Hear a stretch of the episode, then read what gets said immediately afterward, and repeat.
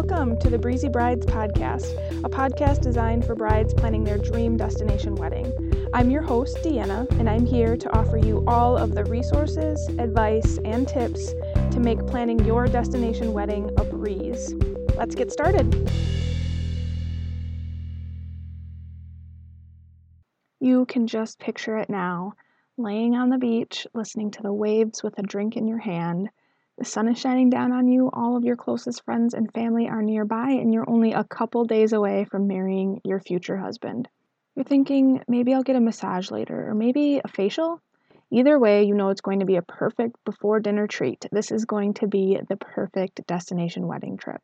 Now, there are many amazing reasons to choose a destination wedding. But although it can seem like a breeze and nothing but relaxation, you'll quickly find yourself stressed and overwhelmed if you don't know what to expect or don't properly plan ahead. Unfortunately, there aren't a ton of resources out there to help with destination wedding specific planning, and that is where I come in. This episode is going to go over the most important aspects of a destination wedding, specifically at all inclusive resorts. Checking the following items off of your to do list will give you a huge advantage and help guide you to plan the perfect destination wedding that you're dreaming of. We are going to go into further detail on the six steps to have the perfect destination wedding right off of the bat. So, we'll start with number one decide on a budget early the reason it's one of the top to dos is because you'll soon realize the hidden costs and everything that a destination wedding entails. Yes, the pricing can be listed on the resort website, but a lot of resorts have add on costs for things that you might not realize.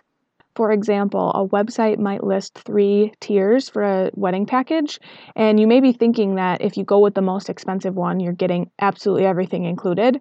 Um, then you book it, and then the resort sends you an eight page list of add ons that you're asking if you'd like to pay for. Um, unfortunately, I'm speaking from experience on this one. Do you want anyone else to have a bouquet or a boutonniere besides you and your husband? That might be extra. Sure, you're getting a dinner reception covered, but the sound system, the DJ, or the dance floor might all be added charges, and those charges can add up quickly.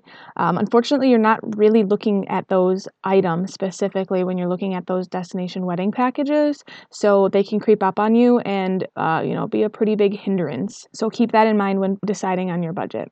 The biggest items to decide your budget around are the following: your resort accommodations and travel this is usually broken down by your travel agent, so don't worry too much about the cost that you see directly from the resort's website. Your resort wedding package or a la carte cost. So, most destination wedding resorts have packages, but there are a few out there that just list their items as kind of an a la carte, you pick what you want type of thing rather than a package. Your wedding dress, your groom's attire, photos if this is not included in your wedding package or if you'd like to hire an outside photographer. Stationery, invitations, thank yous, stamps, envelopes, etc.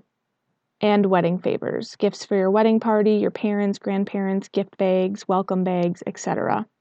Of course, there are more to that list, but those are kind of the big ticket items that you want to just kind of give yourself a general idea for how much you're willing to pay for those, and that kind of sets the rest of your budget.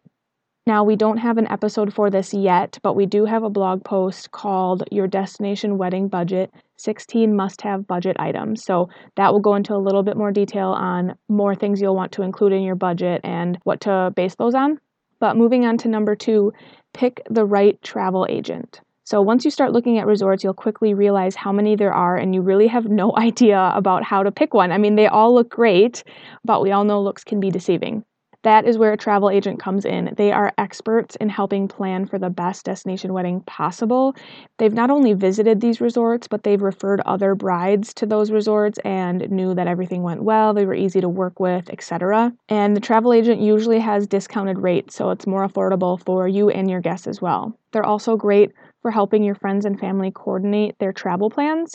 If your friends and family don't feel comfortable booking their own trip or they have questions that you don't want to constantly be bombarded by, that is where your travel agent will come in. You can give all your guests your travel agent information and they basically take it from there. So, here are a few things that you want to consider when picking the right travel agent. One, they listen to what you're looking for out of the resort, which we'll go over it a little bit later. Two, they aren't a close friend or family member that you're doing a favor for unless you trust that they will be fair if there are any issues. And three, they're responsive. You'll find out within your first few interactions if they get back to you in a timely manner that's acceptable for you. But we do have a blog post on this as well. So it's called The Pros of Using a Travel Agent for Your Destination Wedding. Kind of go over a little bit more detail on how to pick the right one and why you should have a travel agent.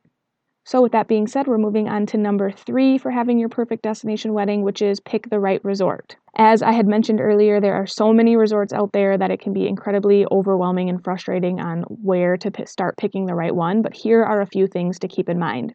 Do you want it to be family friendly, adults only, or couples only? This is pretty self explanatory. Do you plan on having kids at your wedding? If so, family friendly is the obvious choice. Adult only resorts can be more relaxing and a little more expensive, but a lot of couples choose this option if they don't have any kids planning on coming to their resort, if they specifically want it to be adult only.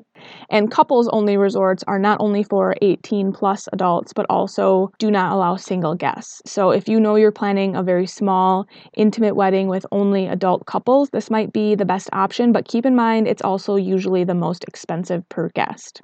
Another thing to consider on picking the right resort is what is included in your wedding package. So I went over this a little bit earlier, but consider what's included um, because it may influence your decision. It may include free nights, um, a spa package, an excursion, um, things like that that you might want to pay attention to as far as if it'll sway you one way or the other if you're deciding between a few different resorts.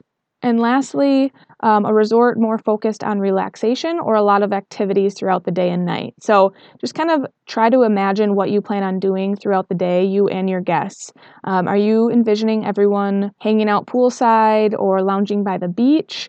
Or singing along to the DJ at the swim up bar, or maybe a little bit of both. Uh, most resorts you can kind of tell based on their website alone. If they're a very relaxing, laid back resort, their website's to be more catered towards that if they're more of a resort that likes to party and have a good time, you know, they'll usually have a club or two um, for late night drinking and things like that, but still have those amenities like a spa and things that are more relaxing as well. All right, moving on to number four plan in advance. Now, this may seem obvious, but hear me out. I don't just mean that you shouldn't wait until the last minute and stress yourself out. I mean, figure out a timeline for when you should have things completed by and stick to it as close as possible. The more things that you have crossed off your to do list and planned for, the less stressed you'll be in case you run into any problems or hiccups that will delay some of those things. The more that you plan any and every detail you can think of, the less of a chance there are to have any surprise problems, and the closer you are to having the best destination wedding. So, we have a destination wedding checklist to help you get started, and we also have a destination wedding planner. I will link both in the show notes. The checklist is a 12 month checklist on every little to do that you're going to want to get taken care of to plan your wedding. And our planner is amazing as well. It's over 50 pages long to really help get all of this stuff taken care of. All right, number five, remember that the day is about you and your husband. You know, sometimes it's inevitable to face drama when planning a wedding. Your mom or your future mother in law might want you to invite people that you weren't planning to, or maybe your bridesmaid said she won't come unless you help pay for her trip. But the bottom line is you can't please everyone, and you really shouldn't have to. The only people you should be worried about pleasing are yourself and your fiance. It's going to be one of the biggest, best days of your life, and the focus should be on nothing else but exactly what you and your fiance want. If you do get any pushback or negativity regarding your destination wedding, make sure to read our post. It's called How to Deal with Difficult Friends and Family Members Regarding Your Wedding for tips on how to deal and reassurance that you're making the best choice for you and your future husband. All right, last but not least, number six have fun. It can be so easy to get wrapped up in the stress of planning your big day that you really forget to stop and enjoy the moment. Just try to remember what this day will mean to you and enjoy every single second of it. Some couples, which I highly recommend, plan a 20 minute session in their wedding day schedule where it's just you two. Getting away just to celebrate each other, even for a small amount of time, can easily wipe away any stress that you might be facing for that day or anxiety or overwhelm. Honestly, just soak in every second of your beautiful day, rain or shine. All right, so I hope these six steps get you well on your way to planning the best destination wedding possible.